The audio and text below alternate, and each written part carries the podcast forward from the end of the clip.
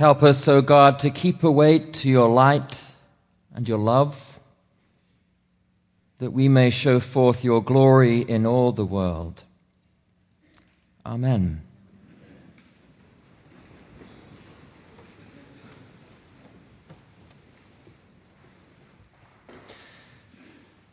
This past Monday and Tuesday, I had the opportunity to make a very brief visit to England, representing All Saints at the annual meeting of the Compass Rose Society.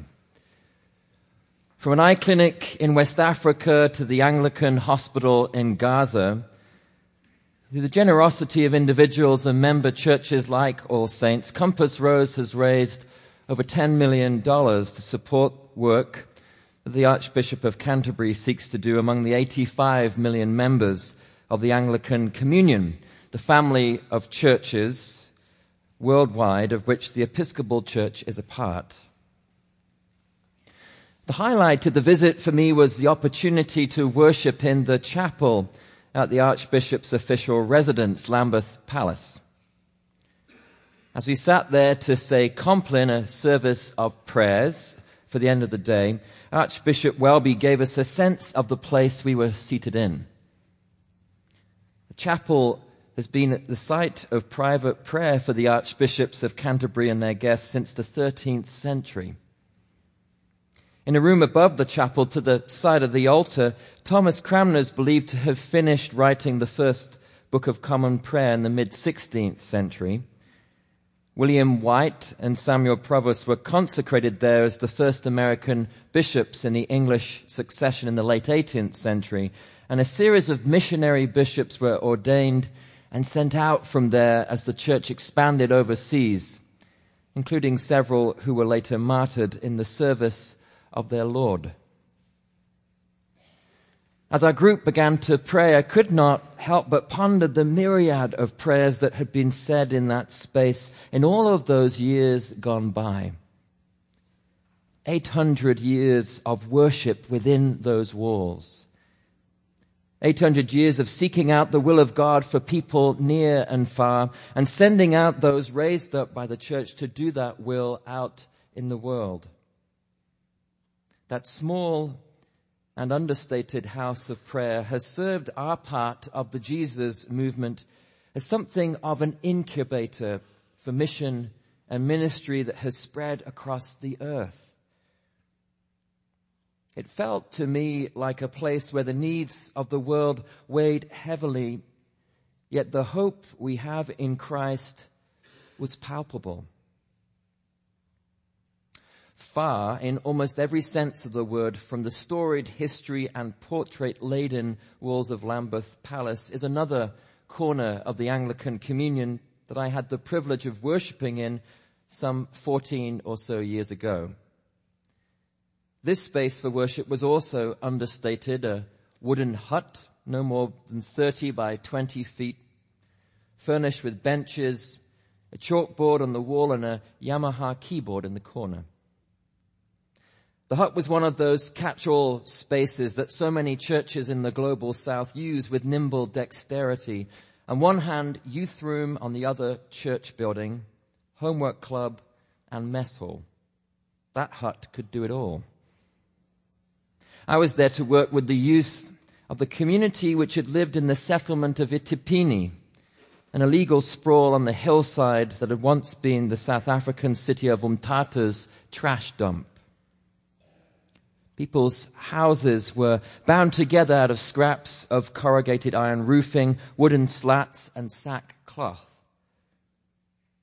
In the rainy season, the lower portion of the settlement would flood. And the English missionary who ran a clinic there next to the youth hut said that a conservative estimate of the HIV infection rate for the community was about 60 to 70 percent. The water supply where mostly children could be seen lining up with buckets and other containers without every, every day, without fail. For the three months I was there, was a single spigot. From Lambeth Palace in London to the trash dump in Itipini, South Africa, the circle of the Anglican communion is drawn And at some point in the cycle of prayer of the Archbishop's Chapel, Itipini and the diocese it is within are remembered. And as they are, a commitment from one to the other is raised up before God. A commitment that we also are called to remember each time we enter this space of prayer. For you and I do not meet alone in worship today. Our prayers are lifted up on this block to God, joined with those brothers and sisters from across a church that stretches the globe, one that transverses political, economic and ethnic difference and offers us an image of union in the global village beset with division and sectarianism. It has been experiences like these, Lambeth to Itipini, that have helped me to remember that the church is that presence in my life that helps me stretch my theological imagination and the community through which I gain an ever deepening appreciation of the breadth and beauty of the human family. It is to such a vision of breadth and beauty that you and I commit ourselves this morning as we give thanks for the gift of God's generosity in our own lives. This commitment Sunday is a mark in time when we pray with grateful hearts for the pledges of support made to the mission and ministry of this church. We are able to be and do so much more together than we could ever dream of being and doing alone. Thank you for your gifts of love, and if Ellen Hayes gives you a knowing look and a suggestive smile this morning, then be assured it's not too late to fill out that pledge card. We fill out those pledge cards and place them on the altar as part of our offering to God's work among us, knowing that the commitment we are called to make in Christ invites us to go into an even deeper communion. You are not here today by accident, but for a purpose. God has work for you to do. He has hopes that you alone can fulfill a vision for human flourishing that calls to you to bring into being. Church is the place in our lives whose vocation is to draw us out out from our comfort zones and to the frontiers of what we thought we were capable of doing. Just think of the many ways by which this glorious company of all saints has enlarged your humanity. Think of the times when you have been asked to pray for someone or challenged to love another human being whom you have found hard to love or invited to offer the gifts of your heart that you barely knew existed. I imagine that it is because of this church that some of you were first given the opportunity to sit at table through the work of covenant community with men who have battled addiction not within the safe confines of a treatment center but on the street. I imagine that it is because of this church that some of you saw firsthand the other side of the headline news that refugees live on a daily basis, offering to them your support and love, tutoring their children and furnishing their homes.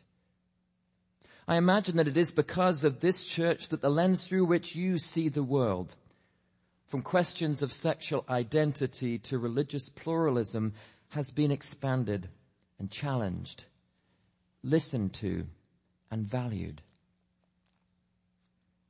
In short, the places we pray in are the spaces that shape us for living. And the hours of prayer that we share are the ongoing encouragement we are given to have our eyes be opened, to see the kingdom of heaven emerge within us and around us confident that this kingdom will give to us all that we need for the journey. Yet trusting in the abundance of God is always a tough one to live into. As with the conflict over oil that Matthew's gospel reading today writs large for us, There is no shortage of opportunity in this life to be deceived into believing that our abundance is still not enough. There really is nothing surprising about the story of the ten bridesmaids and the bridegroom.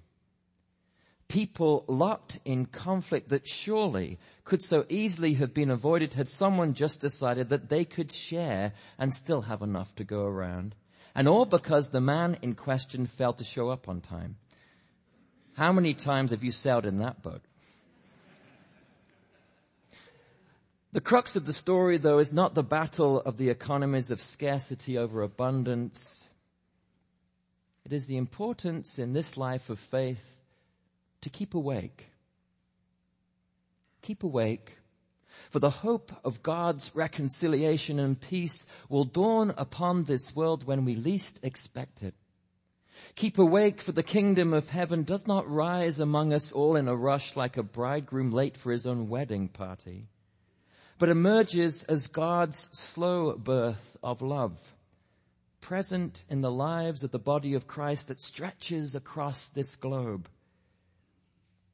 Keep awake, for God calls you, even you, to trust Him, not with part, but with the whole of your life. Our eyes must be open if we are to see the light of dawn. We may not know the day nor the hour when Jesus will come to surprise us with joy, but we do know that it is an unbreakable bond of love that calls us to follow, to dare, to commit, to be builders of his kingdom of justice and peace. God calls you walk, eyes wide open in the way of his love.